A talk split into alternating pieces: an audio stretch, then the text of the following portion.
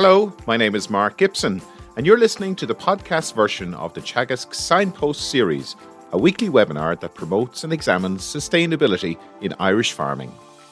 Organic farming in Ireland can be considered somewhat of a marginal sport with only 2% of Ireland's land cover under organic production. However, that may be about to change with ambitious targets set out under the new European Green Deal and the Farm to Fork strategy. And today I'm delighted to be joined by Elaine Leavy, organic specialist with Teagasc, to tell us more about organics in Ireland and some of the practical issues for farmers. Elaine, you're very welcome to our webinar this morning. How are you today? Good morning. Not so bad, Mark. Good morning to everybody. Pat, good morning to you. How are you today? Good morning. Great. Not a bother.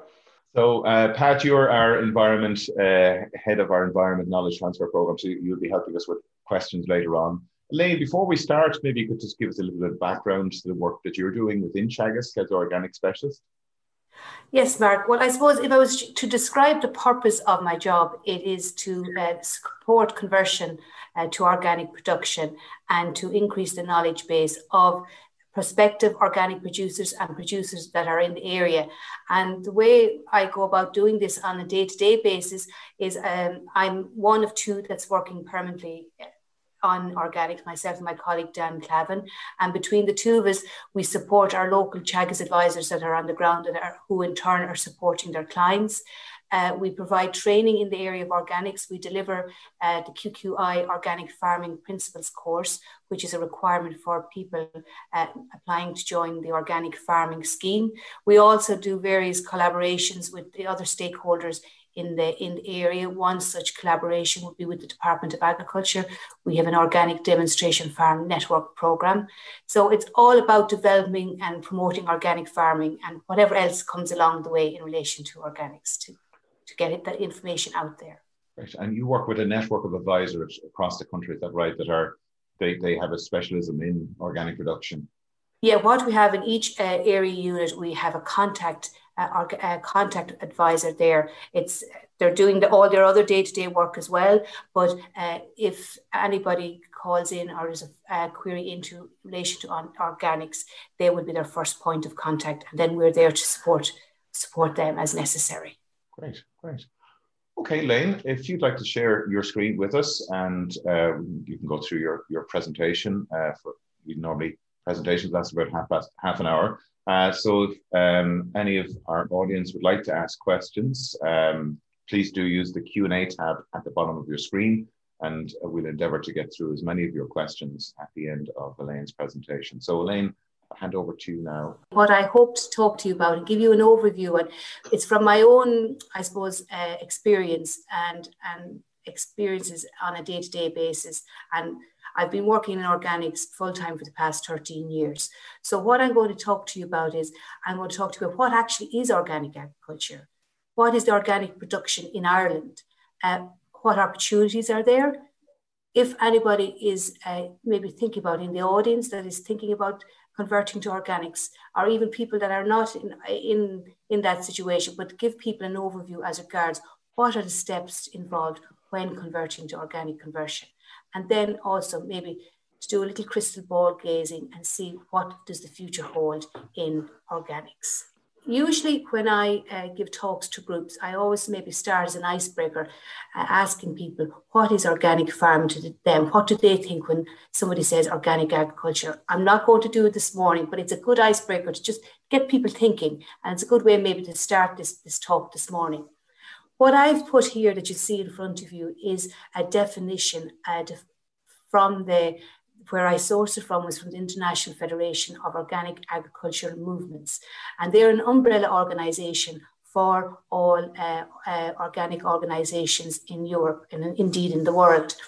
And they put together this definition, which in turn, uh, from which the principles for organic farming have been taken from. Now, I've just, if you look at it there, I'm not going to read it, but just I've highlighted some of the words there. You have here uh, so health of soils, ecosystems, and people. So, when we're talking about agriculture and the principles of agriculture, you start from the soil where, where it all begins and you go right through the whole process, right to the people that are producing and ultimately eating it. It relies on, we have words here, ecological processes, biodiversity and cycles adapted to local conditions. We all know in the last 18 months, biodiversity is, has come to the fore in relation to European policy and farming practices going forward. Another words here, the last paragraph, it combines tradition, innovation, and science. So some farmers, when they're talking about organics, they say, well, uh, some of the methods that are in, in our practices that are in organics are traditional, they've been done for generations, which is true. But also it's worth remembering and noting that there is innovation and there's a lot of innovation going on on organic farms, on organic farming practices, and there is science behind it. Also, ultimately, the whole organic ethos is to promote a fair relationship and a good quality of life for all involved.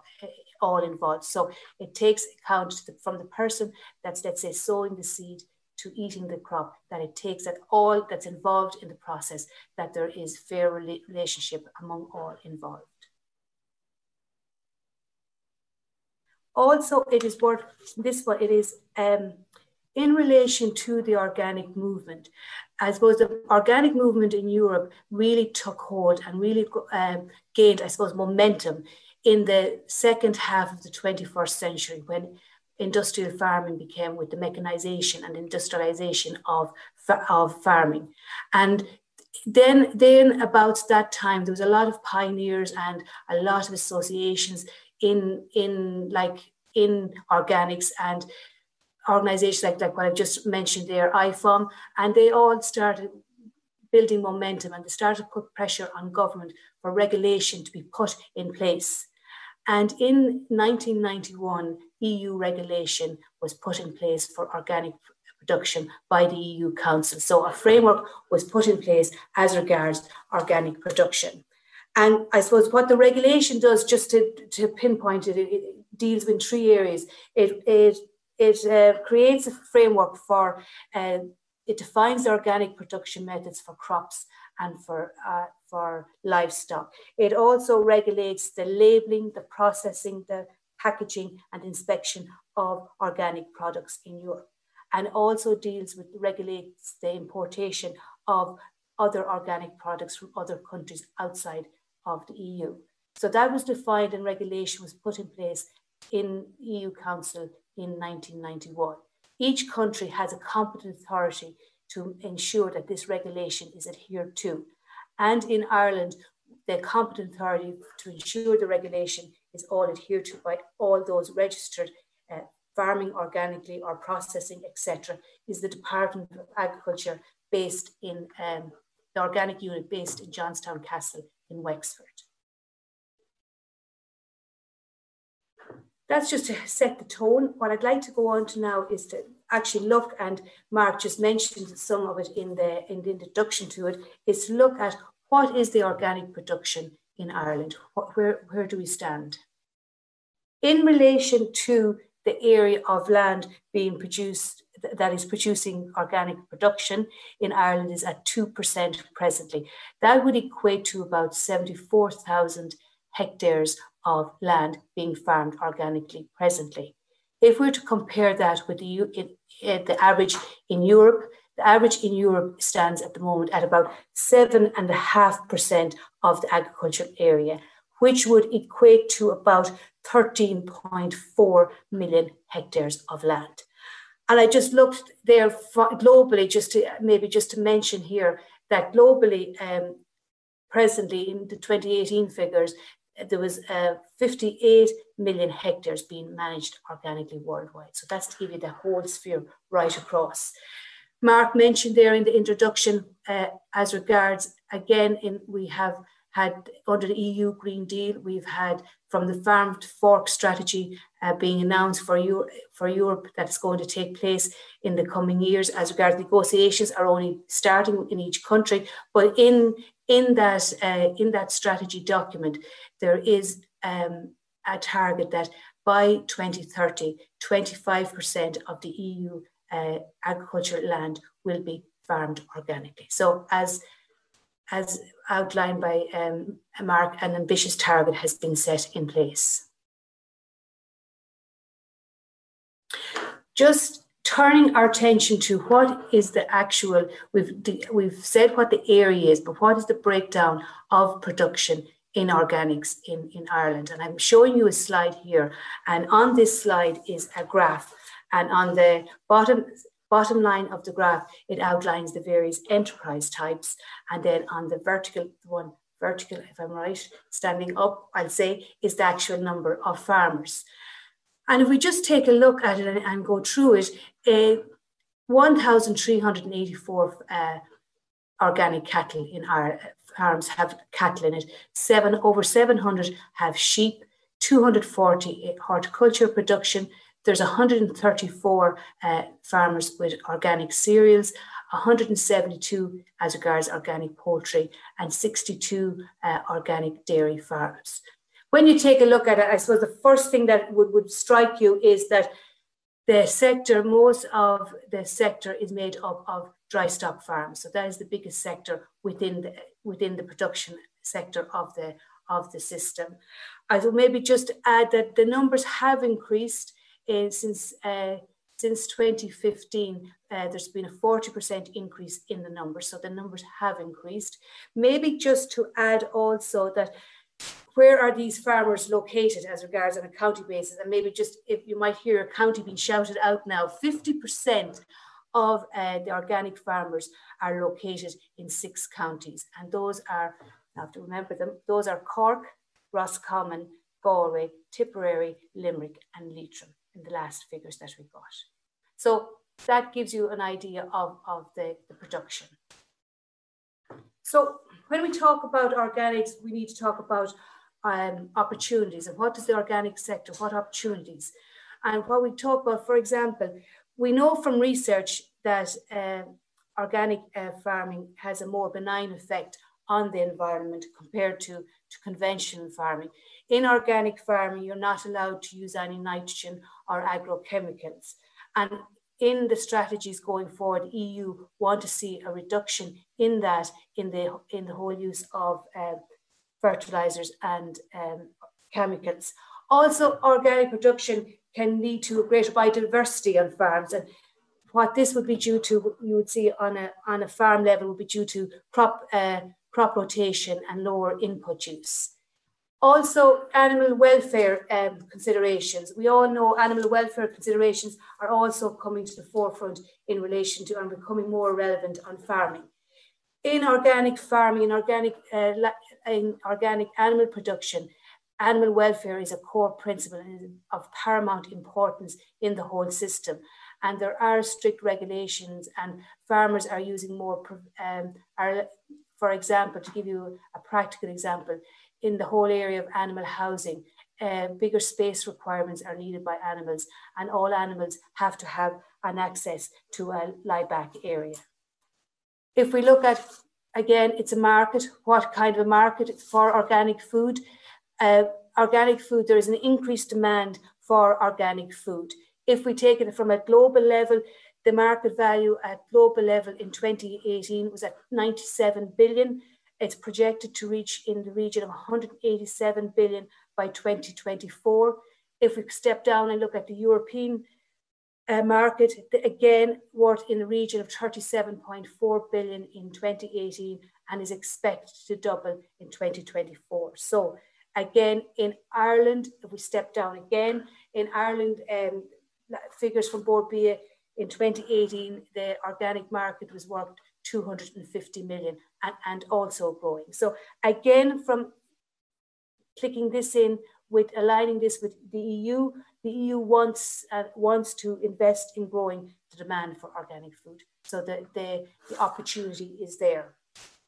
If we look at farmer lifestyle, it, uh, lifestyle choice, and from my own experience uh, day to day, farmers are looking at uh, at their farms, maybe I suppose with new eyes, and they're looking at they really do see organic as an option for diversifying on the farms.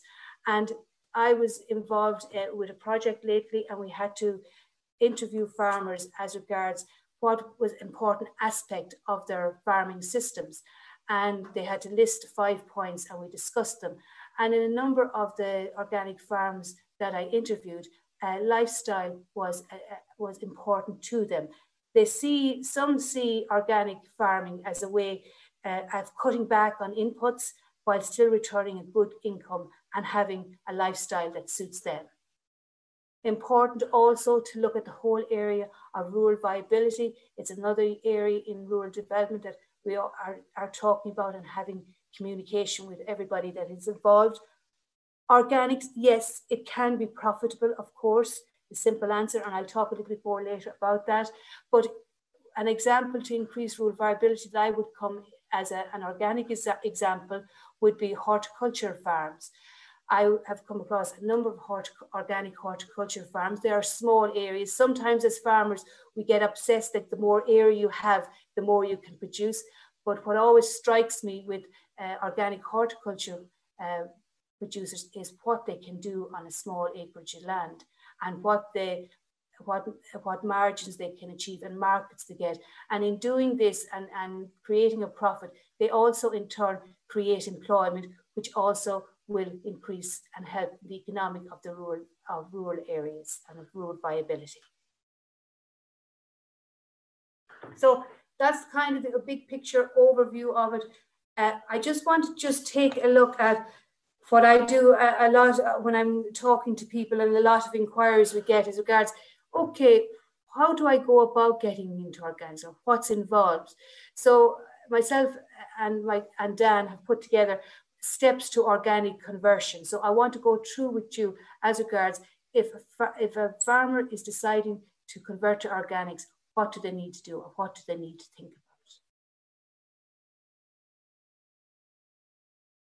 about? So it's um, step one. It's like safe cross code with a different step one. You have to consider. So you really need to think about it. And these are the, let's say, if you're coming from producing crops, what kind of questions do you have to ask yourself? What do you have to consider?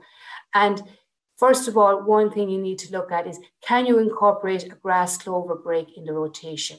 If you go out to any organic farmer, and go to any talks or walks, you will always hear clover being mentioned because clover in the overall um, organic production system is seen as a cornerstone for production because it is helping your fertility building in organics and it's providing the tools to grow crops. So that's you have to think about doing that because in organics, when you think about it, you can't conventionally you can go crop year in year out with the same crop. This that's not in the case in in organic crop systems. Then you have to think about how you're going to feed the crop. What kind of source of on-farm nutrients you have what amount you have what value are they are. So nutrient management is very important yes you can buy in privated uh, P's and K's that are allowed under organic systems, but you want to make the best use of what you, you have on the farm and reduce the, the need for any off-farm inputs. A very simple question, uh, can you see your, it's a simple question, it might be very evident here because when I, when people, and most people know that when you're farming organically, you can't you can't use pesticides and chemical fertilizers. But I think it's very important to actually say that out loud to yourself when you're considering organics. Can you do it? You really have to ask yourself, can you do this, uh, produce this without, the, without pesticides and chemical fertilizers? If we move on then in a livestock system, what kind of questions, what do you need to be considering? First of all, in relation to the stocking rate in organics, the stocking rate uh, you cannot exceed the 170 kgs of organic nitrogen per hectare. So what stocking rate you have. Now, some people, when they're thinking about uh, converting to organics, they think, oh, am I going to have to reduce my stock? How much am I going to reduce my stock by? I would have come across circumstances where, yes, people will, will reduce their stocking rate, but I have had people that have reduced their stocking rate and then went when they got into the system we were able to bring back their stock numbers again. So again it's it's uh, depending on your situation etc the whole we, we said about i mentioned under animal welfare in organics is is is, a, is paramount. And you have to look at housing. And if you're if you're housing animals uh, modifications may be needed because you have to have a, a bedded lying back area for your animals Again, no more than a crop. You have to ask yourself, uh, Do you already use no or relatively low levels of artificial fertilizer? A common comment that I would get with people uh, thinking about converting is, I sure I don't use any much fertilizer anyway, but you have to say, can I do this without using any fertilizer? Profitability. Again, organics is no different than any other system. Is there profit in it? I suppose just a dramatic pause there. Apologies, just catching my breath. Um, is it profitable? The simple answer, yes, it is profitable, but it's not just as simple as that in practice. There's a lot of things that you need, the components and factors that you have to look at in putting it all together in, in relation to profitability. The first thing is, I would say, land quality. Land quality is going to determine a lot what you're standing on, what it's capable of doing, what it's capable of producing, what stocking rate it's able to carry. So that will depend. And like eh, in Ireland, it's amazing. It's a comment that comes up. You could be in the one farm and you could have different types of land quality. So again, you, you see what your quality of your land is. Management and skills is important. And I, I would say that uh, um, quite simply, there's no quick fix solutions in, in, in, in organics. You have to do, there's a lot of farming practices uh, that are put in place that are extra to combat. For example, weed control in our in organics, you're looking at methods such as maybe false stale seed beds. I have a picture there. You see that um, weeder there, a tine weeder. Um, so there's mechanical weeding. So there's different there's different skills that's needed. There's different skills in the whole area of planning your crops. Uh, rotations, etc. So that that's important to, to know. But again, it's nothing to to uh, shy away from. Um, again, it's it's go for it and and learn. I suppose, like everybody else, is no different. You learn from your mistakes, but it's not uns- insurmountable.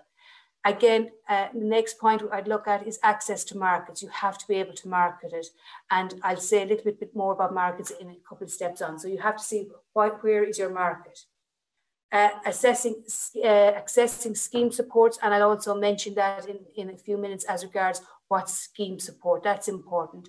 And I presume very important is your, your, your attitude. You know, it's very, very important. Um, I brought a group of European visitors a couple of years ago to a number of organic um, farms throughout the country. And part of it, you have to do an evaluation feedback. And one of the comments that I got from a big majority of the group was how positive the attitude they, that the, the organic farmers had.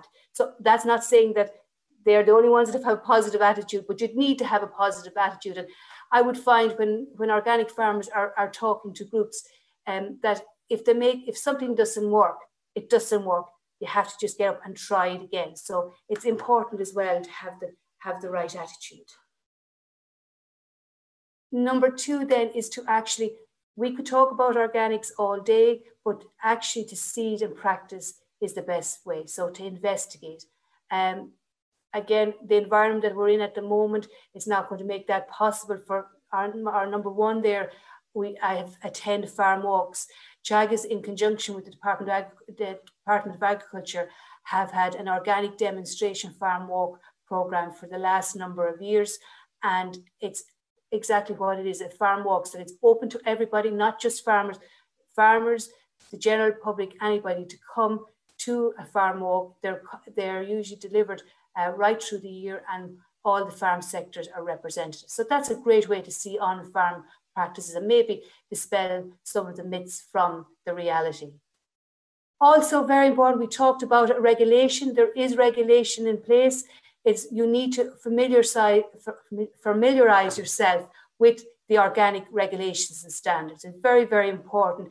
You need to know uh, the, the you need to know the standards and the regulations that you have to adhere to, and they can be found in the organic food and farming standards. Um, also, talk to other organic farmers. Uh, again, uh, might sound obvious, but I suppose sometimes we're reluctant to ask people, so it's very important to talk to organic to to to organic farmers. I would have an example where um, somebody was interested in, in organic farming and there was only a, a, a, somebody farming 15 20 minutes away and they didn't know that the other person existed so it's important to, to talk to organic farmers. And very important, we need to talk about the market and what asset, uh, assess the market. So what are the, if we look at it, what are the options for farmers uh, to sell their organic produce?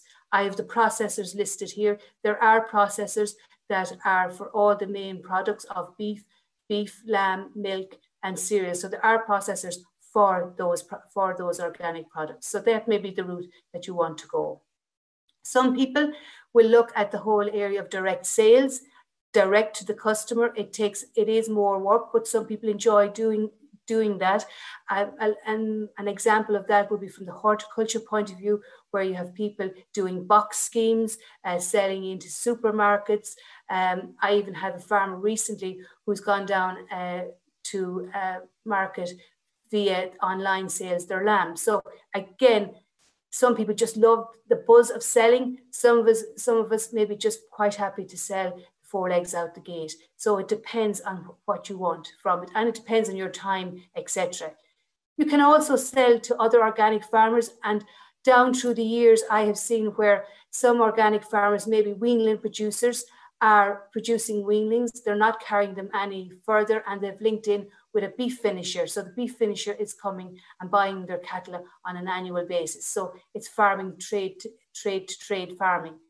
Also, um, the um, organic certification bodies on their websites have uh, classified sections where people can buy and sell uh, produce. Also, uh, there are a number of organic marts uh, that are designated for our, our, our, organic sales. One such one would be, uh, I've come across maybe Drumshanbo, uh, Kilmallock, to name two of them. The whole area of farmer-led organised groups, and what I mean by here is a group coming together and putting together a produce and selling it themselves. Uh, one such um, example I have of that is the Little Milk Company. They're a group or so of a dozen uh, organic dairy farmers, and they have come together and they are producing their own cheese range. So that's an idea of what the options are as regards the market. So I was to move on then in relation to, um, I said that the competent authority in the competent authority for um, organics in Ireland is the Department of Agriculture, Food and the Marine, and they're based in Johnstown uh, Castle. Now, the EU have allowed the EU legislation allows member states to use private inspection bodies uh, to carry out the inspection uh, and licensing system of organic operators to a private body. And the Department of Agriculture, or the organic unit here in Ireland have approved sec- private sector bodies known um, as, the, as these organic certification bodies. And two of these bodies for land use organic production is the Irish Organic Association and the Organic Trust. So every organic farmer, what they do, first of all, what they do is, as I said, they carry out a licensing and inspection uh, on all organic farms and processors. And in turn, then there is a cross-reporting mechanism between themselves and the organic unit of the Department of Agriculture. So all organic farmers are registered organic farmers are registered with an organic certification body. Also, a part of the requirement for the organic farming scheme is to complete an approved 25 hour uh, QQI course on organic production uh, ourselves in Teagasc, we have been delivering these courses for the last number of years. Uh, they're the organic farming principles module up until what has happened with our with pandemic. Uh, we were doing those in, our, in local offices regionally and delivering them over 25 hours over four days. On what we have to do is, like everybody else, we've had to rethink it and we're in the process at the moment of uh, putting together the course for delivery online. And we hope to be starting these courses shortly. Anybody interested in finding out more about it, go to the, the website we have here uh, on, on the slide.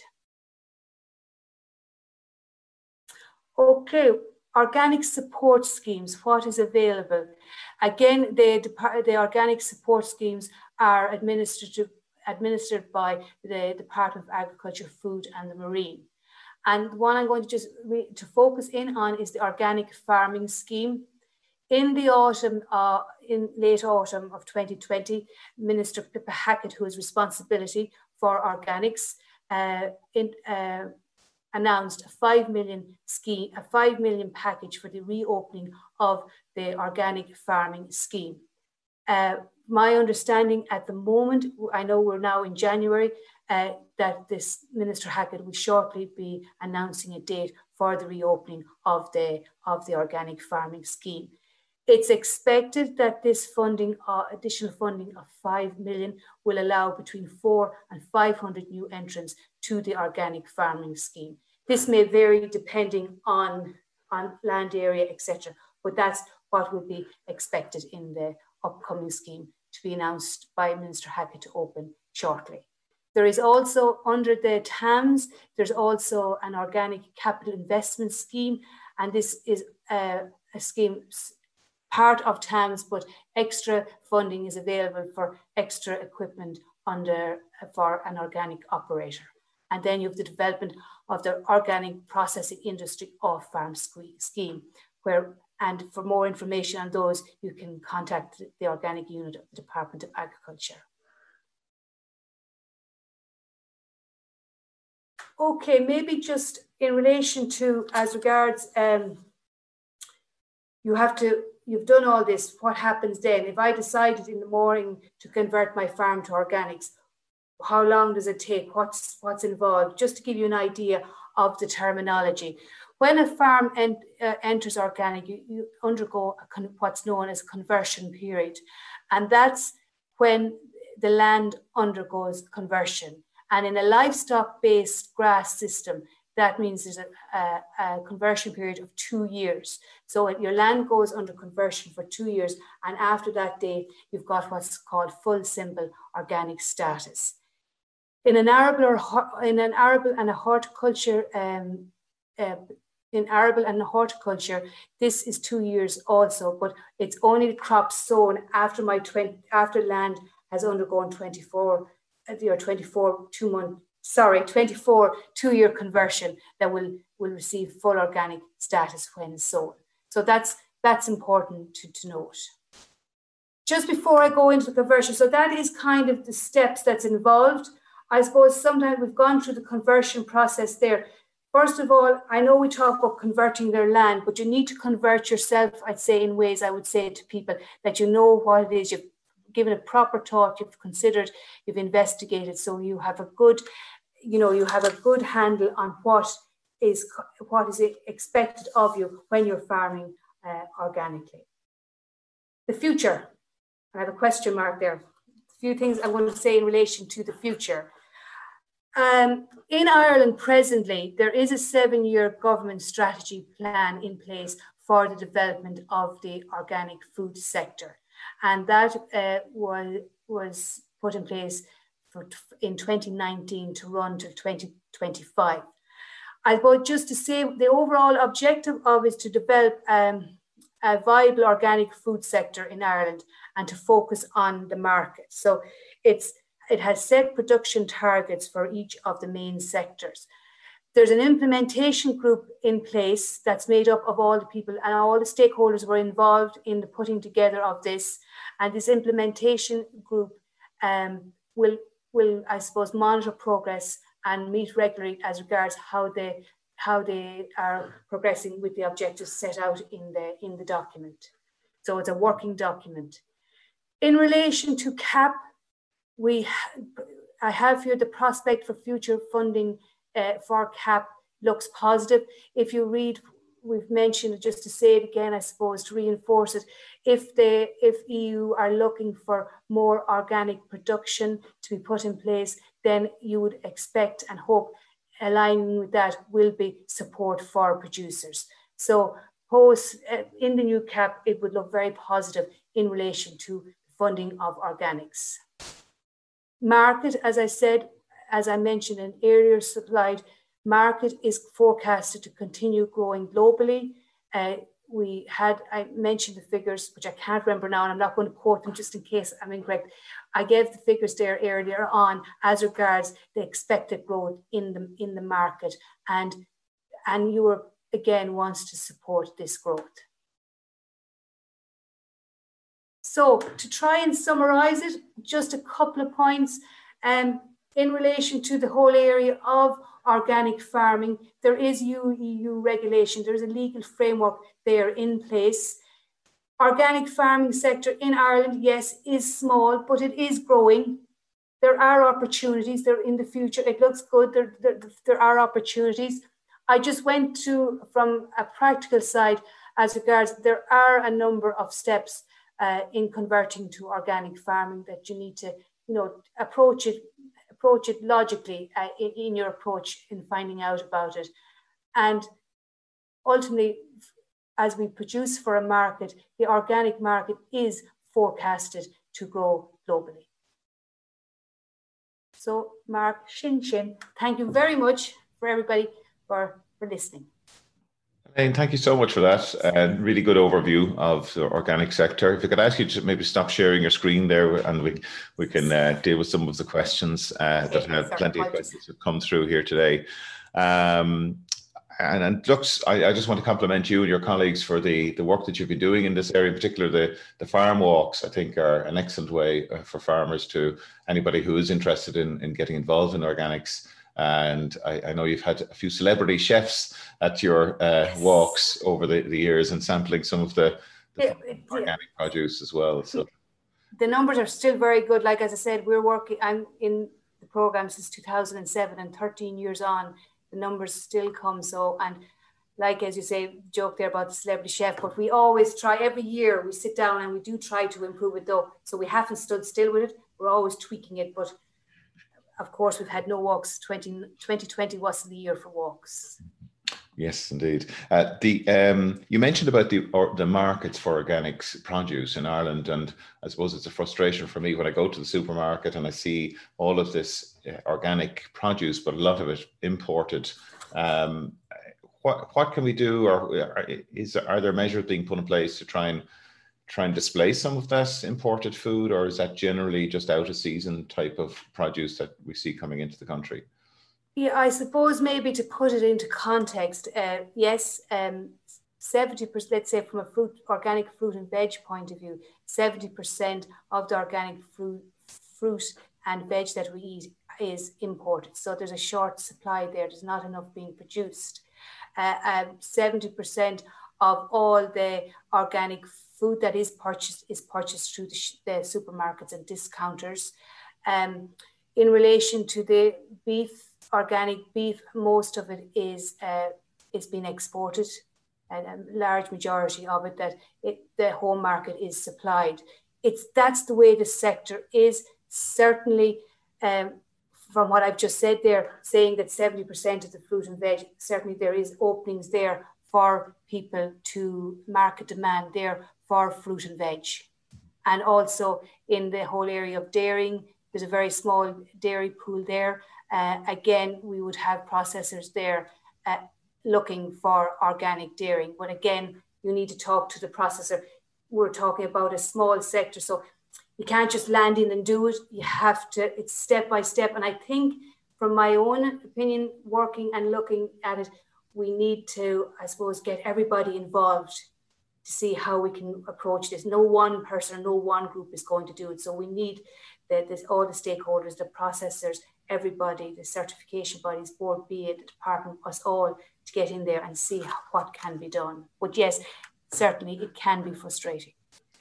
You talked about a 40% increase in organic production since 2015. What was the main driver for that, Elaine? Um, I suppose if I'm to be honest about it, that would have been in 2015. And in that year, the organic farming scheme opened. And previously, every year up and that from I had been working when the scheme was there, about a couple hundred would join. But in 2015, there was an unprecedented number of people decided to convert. So we had over 500 uh, new entrants at that in that scheme. So people just went with it. Mm-hmm and just decided to convert. Like, and I assume there's listeners there wondering, like, like 500 is not very big, but for the sector that we're working in and where we're at and building, it was a large number of people to come in at the one time. Well, just uh, while we're talking about large numbers, just like to say that we have nearly 400 uh, viewers on today. But don't say that to me, Mark. That's the worst thing you could possibly say to me. Now, let me get to half 10, please. Then you can of, tell. A lot of interest in this subject area. And I just want to uh, welcome, in particular, our international viewers who uh, join us uh, from, from overseas. Pat, quite a lot of interest coming through in the questions there. Yeah, a huge number of questions coming through. And some of them are quick fire and some of them are kind of more philosophical. I, I might okay. Start with a, a few uh, quick fire ones. Uh, are the supports solely for conversion by current farmers? Or are they, are they available to new entrants to farmers? Sorry, sorry. Um, are the Pat. supports solely for conversion uh, uh, by current farms, or are they available to new entrants to farming? But they will be available once you are up and running as a farmer and have your herd number and all of that. Is that what they mean? Yeah, it's, I think so. I think everybody. Just, yeah. It's open uh, to all farmers. Yeah, and uh, uh um, well, it is not open at the moment. We have to wait till it's announced. But yes. Okay, and and uh, presumably then uh, a question there: Will new sheep and beef farmers be al- uh, allowed to, to join the organic farming scheme? So, I presume there's no issue there. Well, it will depend. It will depend on the terms and conditions of the scheme. Uh, the scheme opened up in uh, 2018 for a short while, and in that in that people that applied for the scheme, there was a ranking and selection process put in place where all applications were ranked and selected and given points in, in depending on their farming system. And in those, in, in, the, in that uh, in that ranking and selection, uh, there was priority were given to uh, dairy, hort, and cereals as they were seen as clear areas where there was a market demand. Okay, uh, a quick another quick one. Are there supports for farmers in the conversion period? Yeah, that's the organic. The what what way just maybe yes. When you know something yourself, you sometimes take it for granted. Everybody else should know.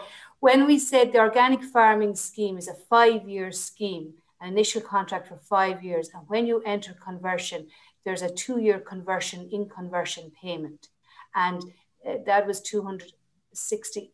That 220 around that. I'm not, I'm just, the figure's just gone for me, but it's a, a conversion payment of over 200 euros per hectare for year one and two. Then you, as I said, after two years, your farm has, has full organic status. And for year three, four, and five, the payment was lower in the region of 170 euros per hectare. So that's how the scheme is, is, is, is packaged. Okay. A, a number of a number of questions uh, related to uh, possibly partially going into uh, organics. So do you need to uh, convert the whole farm or can you convert part of the farm? Yeah, part again, it's a partial conversion is permitted. But however, you can't have the same species of animals on board. So I couldn't have a breed of Aberdeen Angus and a breed of Limousins. I could have sheep or cattle and also in the whole area of cereal growing, different varieties and species of crops have to be grown that are, are easily differentiated at each growing season. So the answer is yes, but you need to, there are conditions. Okay, and then I suppose one of the the the, the bigger questions, uh, and we have a lot of questions relating to the whole issue of markets and saturation of markets and the need to extend our market into Europe if we're really yep. going to expand. And uh, there's a half a dozen questions in relation to that. Yes, and that's true. That is very. It's a very good point, and I'm not going to say otherwise. Yes, markets need to need to be developed. For there is one thing for people to enter conversion, but they to enter organics, but they do need a market, and definitely work needs to be market. It needs to be market driven. So work needs to be done by everybody as regards the stakeholders for marketing. Yes. A question there: Are there different standards across for organic production across countries, or have they been standardised uh, at Europe? There are, yes, there are different. No, what, how I would explain this without getting too tied up. There's a minimum set of standards that I said at a EU level, and then each country adapts those uh, those standards. So yes, there will be slight variation from country to country, but the minimum standard is the same right across. Uh, and again, I, I, suppose a technical question, are there limits to the amount of organic manures and the types of organic manures that you can import onto your, onto your farm? Yes, uh, is the short answer. Yes, there is. I presume the best way I uh, to explain this is organic manures can be imported from outside the farm gate from non-organic sources, provided that the source from, from, which it's coming from is non-factory farming. So it's from non-zero grazing systems. So sometimes when I'm talking maybe in the Cavan Monaghan, people would ask me, is pig slurry allowed? That would not be allowed because it's coming from a zero grazing system.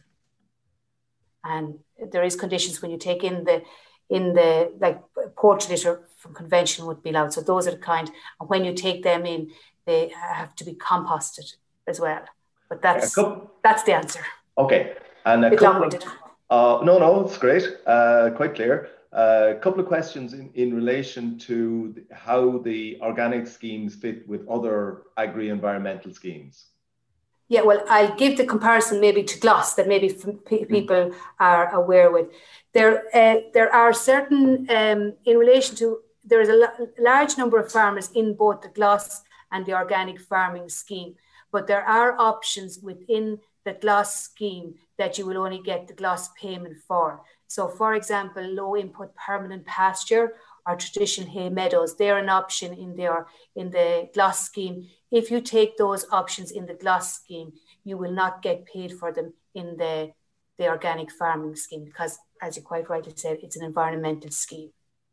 Okay. But so you can take other options that won't interfere with the land-based scheme. That's but the two schemes, abroad. I think one of the questions was, what do this? Are you allowed to be in the two schemes? Yes, you are allowed, but there's certain there's certain there's certain options that you if you take in GLAS, you won't get your organic farming scheme payment for. But most but you would be farming it from an organic certification point of view. You would be farming it all organically and you would be registering it all organically in most cases. Uh, another quick fire one. Is there a list of organic processors available? No.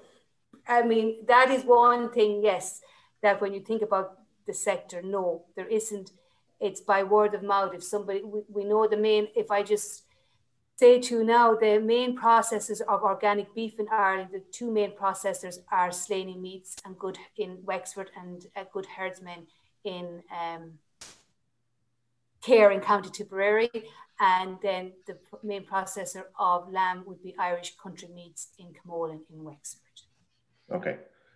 Um, of the farmers uh, that are, are farming organically, are there many who drop out of the system and what are the reasons that they tend to drop out? So it's kind of a, a, negative question, but a kind a of negative question, but it's a merited question as well. Of, yeah. Um, from my experience, um, I think talking the just to give a fact, and then I'll give my opinion. The a fact in the the present organic farming scheme, like the GLAS scheme, ended in the end of December 2020. And under transitional arrangements, um, organic farmers were given another year to extend their contract. And I think there's in and around 1,500, give or take, uh, in, in the scheme. And I think 98% responded. And of the 98% that responded, 98% uh, are staying in the scheme. So that's a fact, just to give you the factual on it. From my own opinion, from my own experience, I haven't come across it um, very often. Some people, it depends. The organic farming scheme payment is uh, structured per hectare payment. So the more hectares you have, the more payment that you get. Uh, and coupled with as I said, we have you all you have to register with an organic certification body, and they're an annual fee every year. So maybe some people with a smaller hectarage, when they when they add up what they're paying the certification and the scheme, they sometimes balance it out. Maybe no, they, they may not continue, and that's being that's being very honest about it. And then other people uh, maybe some people uh, natural life they're coming to an age where they're retiring and maybe the next person isn't taking it on. So that's my that's, that's, that's that's very positive. I mean at least uh, uh, the fact that they're not moving back out of it uh, is a, a, a, sign or is a good sign.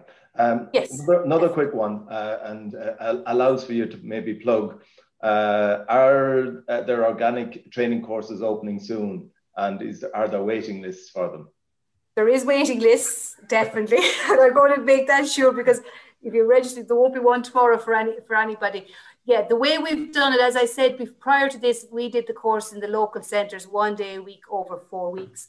But that's not the case with COVID. We've had to adapt via Zoom and online learning. So we're in the process of setting up those online courses.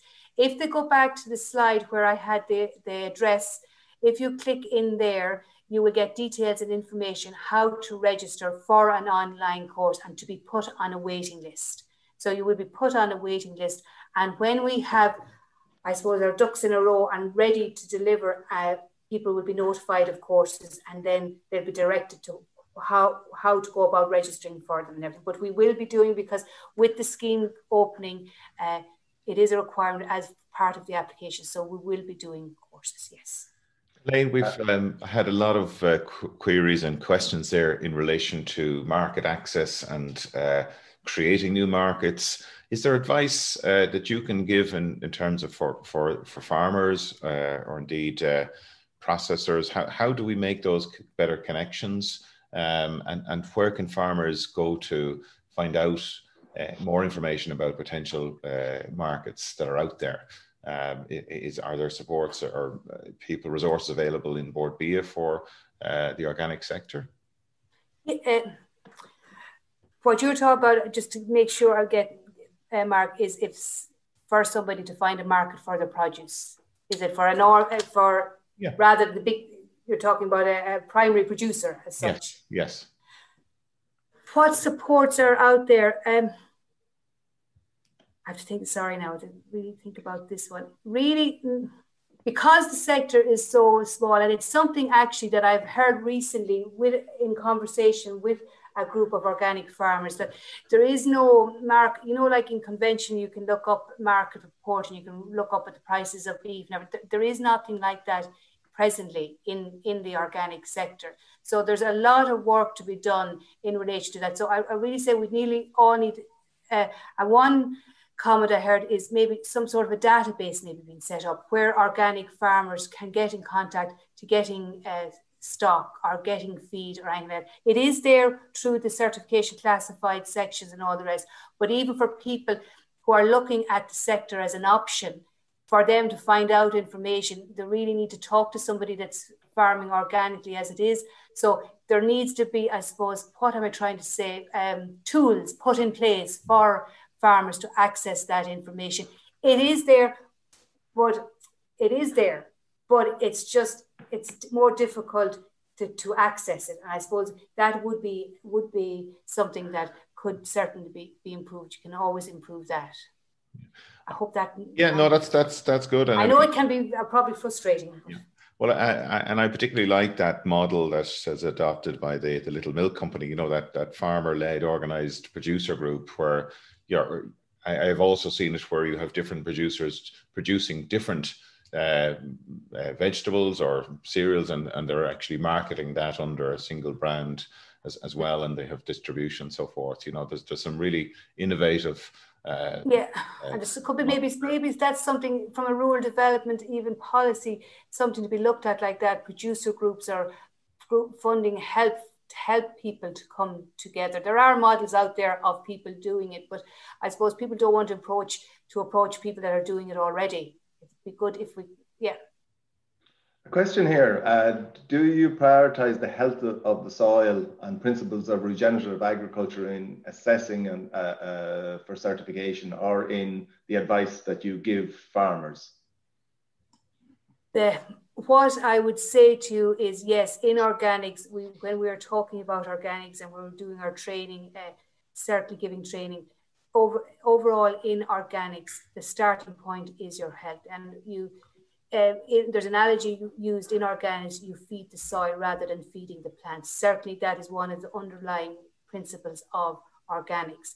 In relation to, again, the whole area of soil biology, as you know, and having previous speakers uh, and researchers on it, it's a whole new area that a lot of work is, is being done on at the moment. There's a whole lot of unknowns, but certainly you are looking at your soil. In relation to you were saying, Pat, as regards to conversion, is it the yeah? Well, I suppose in the conversion and in the the general yeah, you would, in the advice you give. Certainly, your soil is your wealth, and it's your it definitely is needs looking after, and you would be concentrating on on on that certainly. And then in organics, you would be taking, uh, you know, as I said, an approach of feeding the soil to to continue on the process. Well, maybe we're. I think we're coming up close to the end, but there's a very fitting question. Uh, uh, just to maybe to, to get near an end, where can I get more information on all of this? Uh, we have a very our website again. If you go into it, we have a lot of information, and we've done new fact sheets. We have vid- videos of success stories of, of organic farming. So certainly, our website is, is an area to go. That we have a lot of information on it. Sign up on that waiting list for the organic course, and we over that course, over that twenty five hours, we go through all aspects of of organic farming. The organic certification bodies that I mentioned there, there's a lot of information on their websites, the Department of Agriculture organic section information there, Board B information there. So it's kind of grabbing all in, in, in those in, in, in, in that in, in those um, areas. Uh, and I suppose a final comment, I don't think I've ever seen as many questions come in on on these sessions of all the sessions we've had as there has been today. So apologies for the, for those. Yeah, those who... quick fire ones weren't very quick fire. so apologies for those that we didn't manage no, to get to. I hope. Uh, I hope. Yeah. And what, what I do is we'll try and pass them on to to Elaine and uh, with the possibility that maybe there'll be a bit of follow up on some. Certainly, if I can to call, and hopefully I have uh, shared some information and made people a bit more aware of the whole sector. That's what I wanted to do this morning. Well, thank you very much for that, Elaine. A really good summary of, of where things stand in the organic sector. Huge potential is what I'm hearing. Uh, so uh, if anyone wants more information about uh, the courses, uh, go to teagasc.ie forward slash organics or just put in Teagasc Organics. I'm sure it'll bring you to it. Or indeed, the uh, the uh, organic certification bodies also have good information there. So Elaine, thank you again for excellent presentation and a reminder to everybody that Elaine's presentation along with a recording of today's webinar will be available on the Teagasc website over the next number of days. Um, just uh, next week, we'll be speaking to uh, Dr. Sinead Waters uh, from Teagasc uh, about development of strategies to reduce methane emissions from agriculture. So do join us next Friday, uh, the 29th for that.